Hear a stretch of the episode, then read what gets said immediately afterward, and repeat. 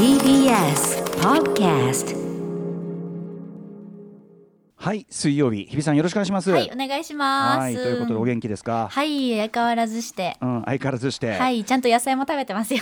ねそうですよそうめんのねネギだけじゃダメですよなんつってあのー昨日はちょっとその暑さが緩んだかななんて話しましたけど、今日はなかなかじゃない？ちょっと僕あの今日リモートなんでまたあの、はい。スタジオのその温度計見れないんですけど今赤坂は最高気温っていうのは最高気温今日三十三点二度。は33.2度か。30度超えましたねうん。やっぱりね。なんかあと日差しの強さとかもあってね、うん。結局ああちょっとやっぱそう簡単に秋には行かせてくれねえなというね。と油断するとすぐこうなるから。感じがありますよね、はい。僕は今日ちょっとですねそんな中いろんな用事を済ましてくる中ですね、えー税金を払ったりとかですね。お疲れ様です。えー税金を払ってあのとにかく今あの激しく勤労意欲を失って。げっそりしちゃいますよね。やってられるかこんなもんみたいになって。いやだって働けば働いてる人ほどにやっぱりこう、あそうね。ちょうど僕がまた中途半端なちょっと納税者と言いましょうかね。その中途半端にまあ稼いでないわけではないんですがいやゆえにこうとすごい取られるパーセンテージ的にそのゾーンらしくって。あゾーン。うんそうそうそう。でなんかまあそのそういうこと言うとなんとなくバレるから嫌なんだけど あのーそうなのよ。だからねあのこちょっとずつでもね貯金してこう貯めてきた分がこう一気に積んで崩しゴン。まあね頑張ってお花働いまあでもその分ですね。だからその税金は、まあ税金は必要ですからもちろん。有効に使ってくださいねっていうことを。頼むよマジで。有効に使ってくださいねってことをその納得できない時は土器を含みながらですね自分の意見として言う権利がこれはやはり納税者としてあろうかとこれぜあの税の多い少ないじゃないですけどね。だって基本的にはですよその困っている人のためにというかねあの再配分してください。で私が困っている時はこうそれもあの逆に助けてくださいねってことで一旦預けてるわけじゃないですか金を。預けてるだけじゃないですかそんなもんは。だからそれをそのなんかさいや手厚い施しようってあのさなんかそのくれてやるおかしいだろ俺の金だかんねみたいな。あとこれ立てんの俺の金だかんねみたいな。東京オリンピックやるかやんなんか俺の金だかんねっていう。だ。かなんかそういうこうねあの俺は言う権利があるんだということを あのものすごく膝がガクガク。あとねあのねパスポートの更新行ったんですよ。はいはい。もうすぐ切れそうだったんで、うんうん。したらねあの銀,、まあ、銀行もそうだったんですけどパスポートセンター今すごい空いてます当然のことだから。だってパスポートってうん。更新するなら何かがあったらもう23時間はね短い方だと思ってましたけど、はい、もうずっとねあそこで待つね、うん。東京だったら新宿にもあるし有楽町にもあるしってあそこ行って並ぶのがあれだったらもう待ち時間ゼロです。えー、ゼロなんてっていうかもうほぼ俺が行っった時間帯はえっとその受付でなんか出してるの俺だけでした、全然昼時なのに。だからですか、うん、なのであの更新し時です。おやまそういう意味では。もう密でも何でもないです。本当にもうもう皆さんあの職員の方あの今今か今かと思って ものすごいあの普段は忙しいでしょうからね。あの手前の写真館の人とかが両側から挨拶されてもうものすごい大名家みたいな感じでね。プ待遇、えーパスポート更新とかそういうのもやり時かなといったあたりでございます。ということでで勤労意欲を奮い立たせながら 頑張りましょう。行ってみましょうかね。 After. Six? Junction.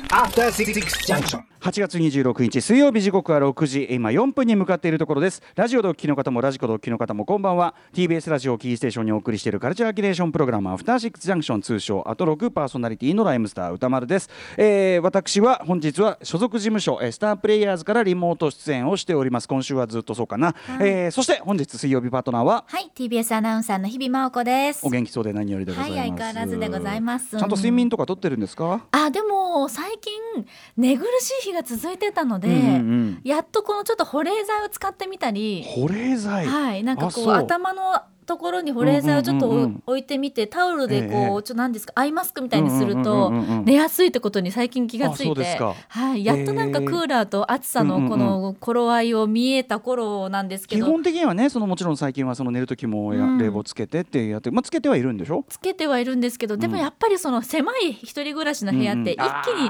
そうなっちゃうから難しくて。いい塩梅が取れないのね。あと風が直で当たったりするとそれはそれでねそうなんです辛かった。まあもちろん角度変えたりできるってのはあると思うけどあの基本的には冷やしてあの毛布っていうかその上にかけるものとかうんうんをちゃんとかけてってことがいいらしいけども、うん。なるほどね。まあじゃでもいいじゃないですか。発見してね。やっとなんだかぐっすり眠れるようになってきました。8月の終わりにして。逆に僕はだからそのお腹とかが冷えちゃったりするから、お腹だけはあの小豆でこうチンするさこうお腹温めるやつがお腹っていうかいろんなとこ温めるやつがあるじゃん。これまあ一年中私愛用してるんですけど、ええええまあ、それをお腹に乗っけたりしてお腹はなんかよしよししてあげると言いましょうか。えー大事大事。すべての体調をここに。すいませんね幼児語が混ざって申し訳ございませんけどね、うん、あそういえば、はい日比さんといえばあれじゃないですか？日曜日ですね日曜日でしたっけ、はい、ゴールデングランプリ陸上、ね無事に終えてまいりました。えっと、本当にコロナ禍以降、えっと、日本のその大きな陸上の大会としては初ぐらいになりますよね。そうなんですよ、ようやく。でしかもその、まあ、ベテランから高校生に至るまでね結構一堂に会しての、ね、大会で、はいえっと月曜日の、ね、熊崎和人さんもちろん実況アナウンサーとして、うんうんえー活躍されてでなかなか熊崎君の解説も面白くって、うんうんうん。あのーその要はコロナ禍のあれで久々のこの大会だということで、まあ、あのそれで記録を伸ばされた方もいれば、うん。あのーちょっと番狂わせっていうかね。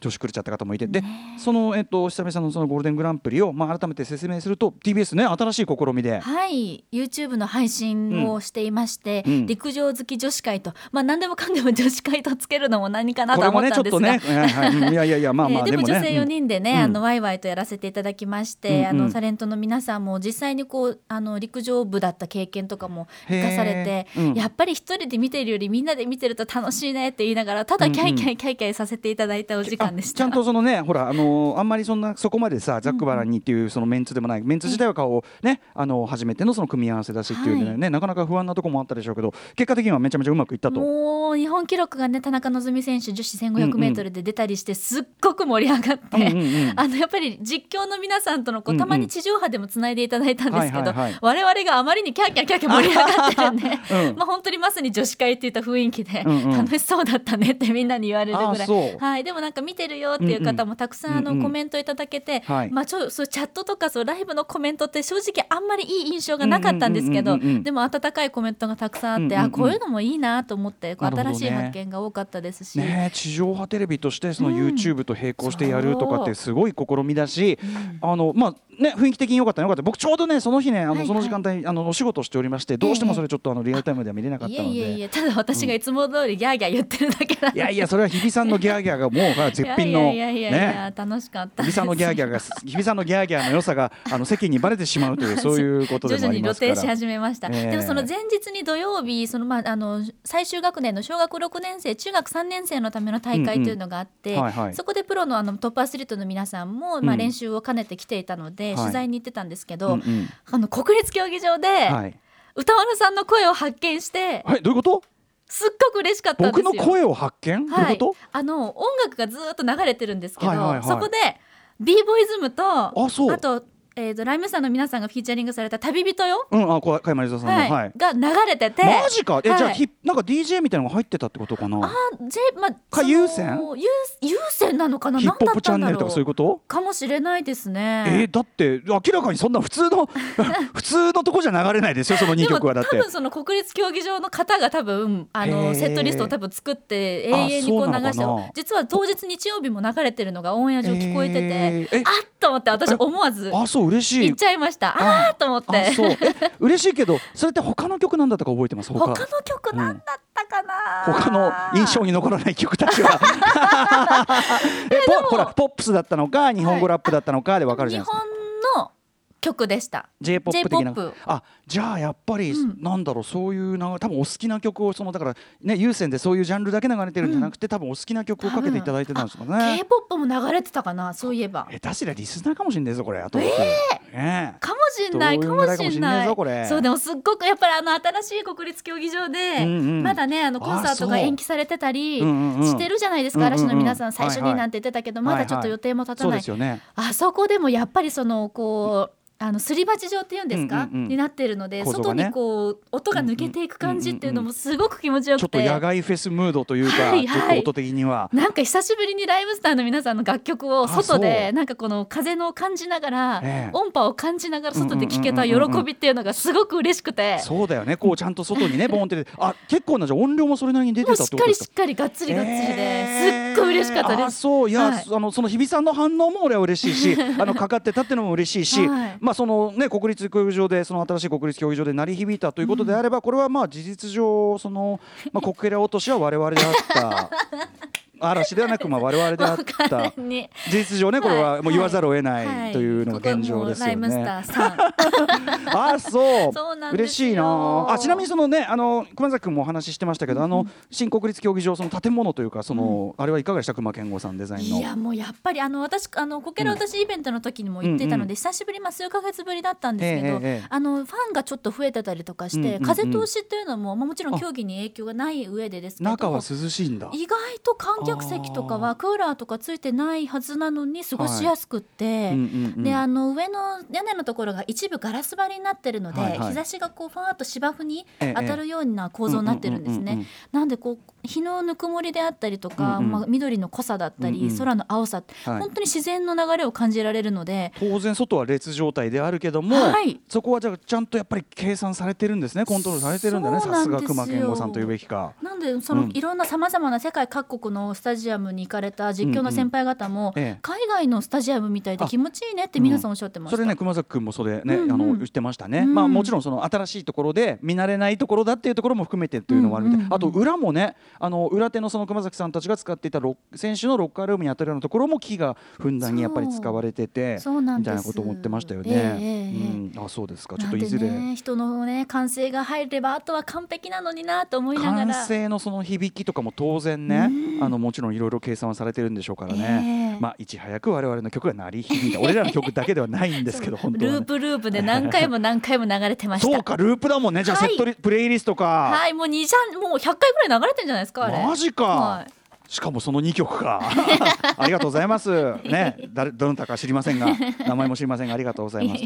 えー、ということで、はいちょっとねはい一個だけ、えっ、と一個だけっていうかちょっとカルチャーニュースをですねちょっと入れとこうかと思うんですけど、これ俺ねあきついにと思ったんですけど、えっ、とベルリン国際映画祭まあ世界三大映画祭の一つですよね、えーベルリン国際映画祭がですねついにえっと、最優秀男優賞と最優秀女優賞この男女の、えっと、分けというのを廃止するということを発表したそうです。えー、と新たに最優秀主演俳優賞と助演俳優賞これはまあ主演俳あ助演はまあアカデミー賞とかでは主演男優賞主演女優賞ってね。あそれはあるけど、ベルリンの場合はだからこの今までなかった主演俳優賞と助演俳優賞を設けるということにして男優女優はなくなったということなんですよね。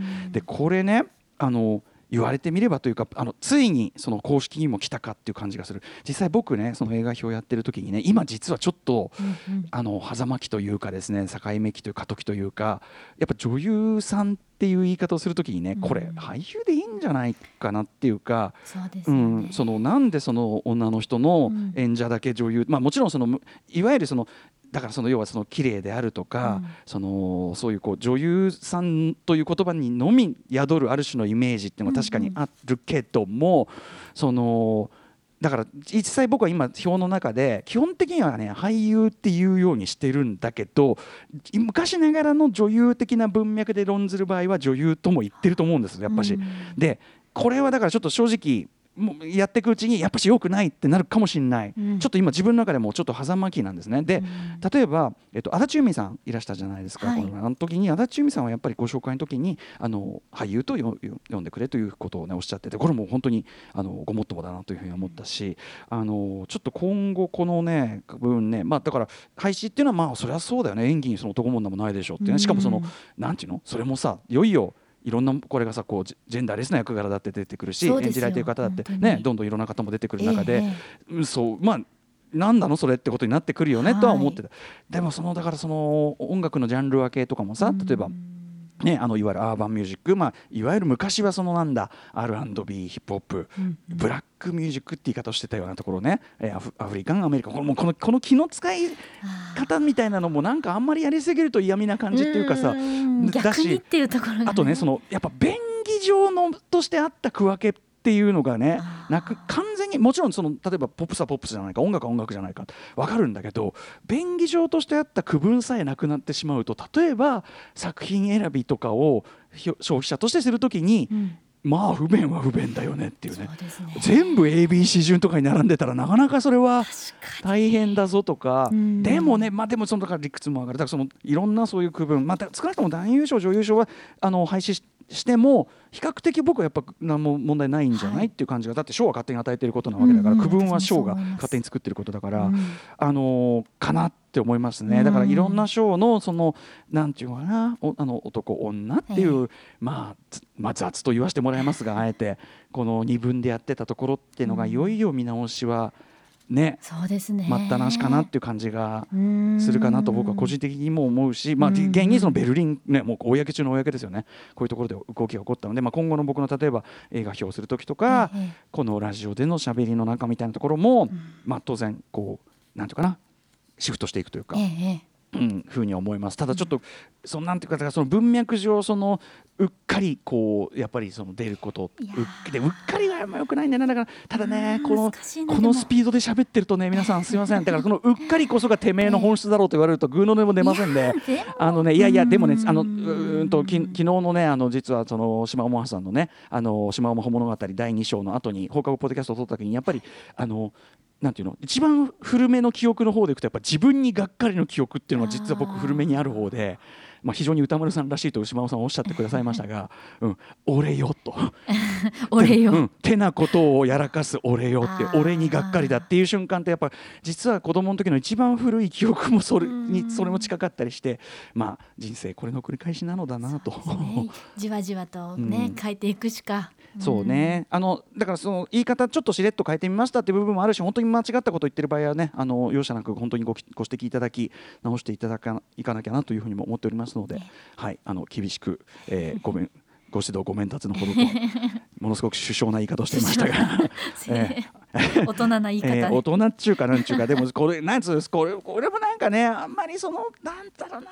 なんかこうい嫌みったらしいほどのねこの気の使い方みたいな感じもよくないし、うんやりすぎもまみた逆にそうだからねこういうことが自然になるといいなってことなんだよね本当に、逆今までが無意識しすぎたっていうのでまず意識するっていうのがまず第一ステップ。その先に慣れていくというか、うん自然と馴染んでいくものだと思うので、やっぱりさもうだ今の小学校とかそういうこう義務教育課程とかだいぶマシになってるとは思いたいが、ええ。あのやっぱり例えば僕の子供とかはやっぱりそのお男の男の子女の子ば黒いランドセル赤いランドセルみたいなね、うん、でその教えそのものとしてもおやれ男らしくやれ女らしく、ん。えーまあ、それを非常に、えー大人の都合をよく使い分けて、ええ。ー行ってくるみたいなのがあって、うん、でもなんか俺そのあの毎週やってるねあの女子部っていう、はい。女あのところの女性向けのその相談の連載があって、うん、それに寄せられたあれだとやっぱりそのそれは保育園だったかな、うんうん。えーのあれでやっぱりその女らしく男らしくっていうことをその保育園がすごくやってくると。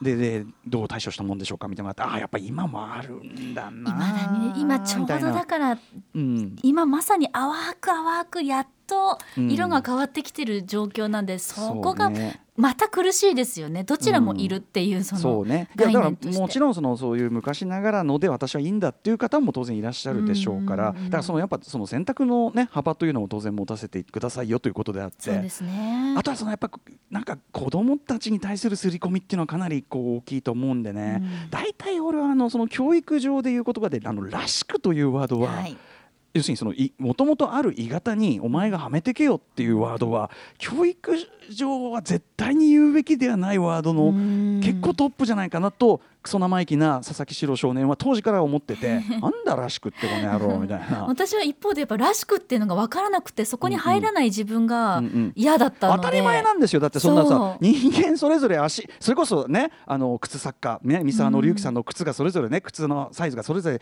パンプスなんかはねもともと合わないサイズに皆さん合わせてんですよなんておっしゃってましたけど本当それと同じで合うわけないじゃん。そのうん。もともとある鋳型に。だから合わない自分を責める必要がなかったってやっと大人になって分かってきたってところがてていうかさ完璧に合う人なんていない以上あのぜ誰も得してないじゃんその考え方って。うんね。うん、まあだからそのやっぱたださその教える側とか仕切る側うん。仕切る側としてもらいますけどその教育ではなく仕切る側としてはそのさっき言った便宜上の区分みたいなものがあると便利みたいなね。うん。まあだからそれはあるんでしょうね。それはねそれはそれは理解しますよ。その誰なんだ？人間だっつってね。人間一般だって言われてもいやちょっと待ってくださいと。あの便宜上区分させていただけますかと、えー生物学上のそちらはどちらでしょうかとかね、うん、お住まいどちらでしょうかと。それそれはまああるとは思う、一応国籍は現状どこでしょうかと。か、まあ、それは分かりますけどね、便宜上ね、まあ、そういうそういうだからそこまでアナーキズムを徹底しろと言ってるんじゃないけども、うんというね。何の話をしてるか分からなくなってきましたけど。だからそのまああの世の中のルール。でも、まあ、少しずつそのやっぱ人間ですからそれは我々はその、えっと、いろいろ意見を出し合ってもちろん対立もあるでしょうが、あの新たなルール作り、まあ、ルールなんてのはもちろんそのドーンってあるっていうよりは少しずつねあの調整していくものでしょうから、はい、あのもちろんその絶対に揺るがしちゃいけない大原則みたいなのもあるとしてですよ。例えば他者の人権をそ侵害しないとかでもこの当たり前のことさえ守れていない現状というなので。あのそれをもとに、まあ、社会を変え変えてというかな調整していくっていうのは当然必要なことなのでなんかすみません。なんかものすごい優等生っぽいことばっかり言ってますね。ああすみません。本当に。どうもどうもすみません。本当に。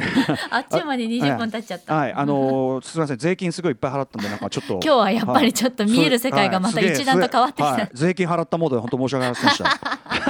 そういう日もある。だからそういうことじゃねえだろう税金ね。払ったからってって言って。払ってえばるもの。でいやいや選えばんないけど使い方に文句は言うってことです。はい、はい。え何の話か分かりませんがね、えーカルチャートークなんだっけ？違うよ。カルチャー、えーキュレーションプログラム、アフターシックスジャンクション今夜のメニュー紹介です